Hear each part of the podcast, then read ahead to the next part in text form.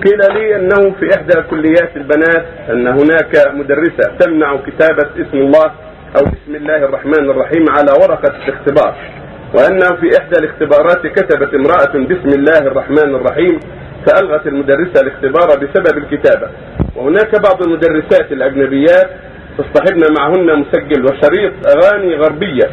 هذه فترة راحة وارقصوا يا فتيات فالفاسقات يرقصن والمؤمنات يخرجن فنرجو تحمل آه، عمل لازم في هذا الموضوع جزاكم الله خيرا. نشوف طيب ناخذ الموضوع ان شاء الله. هذه تمنع بسم الله إن صح خبر قد تكون متأولة إن الأوراق تطرح بعد ذلك أو تلقى بعد ذلك ولكن هذا غلط.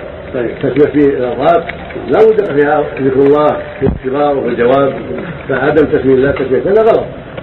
تسمية مشروعة في بدء الاختبار وبدء مسائل مهمة ولو كانت تلقى من بعض الناس اللي يلقيها هو الآثم اللي يلقى أوراق أو الجرائد القمامات هو الآثم أما اللي كتب هذا الجريدة أو كتب هذا الكلام مأجور لأن الإنسان مأمور أن يسمي الله في كتاباته.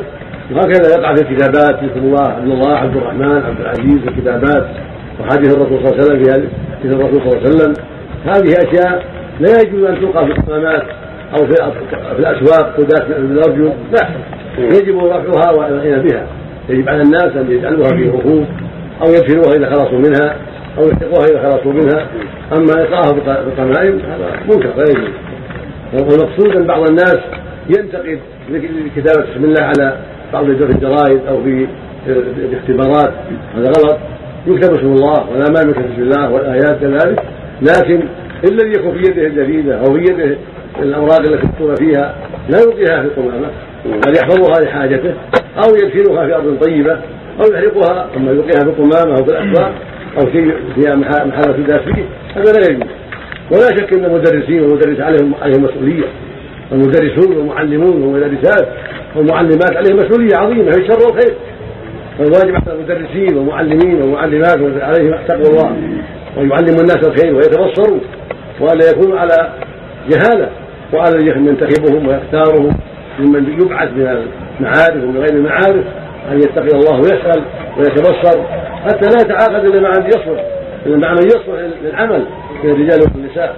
وهذا خطر عظيم خطر المدرسات والمدرسين خطر عظيم جدا. في العقائد والأخلاق والأعمال والعلم جميعا.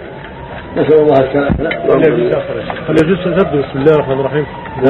هل يجوز خمسها يعني قبل إزالتها يعني تتظاهر بالقلب من صوت السلام ورق على بسم الله الرحمن الرحيم. يعني إذا فرغ منها افتاس آه يعني إذا فرغ منها. لكن إذا دفنها أو أحرقها زال المحدث أو جعلها في ربط أو في دوسية أو في ملف يحفظها.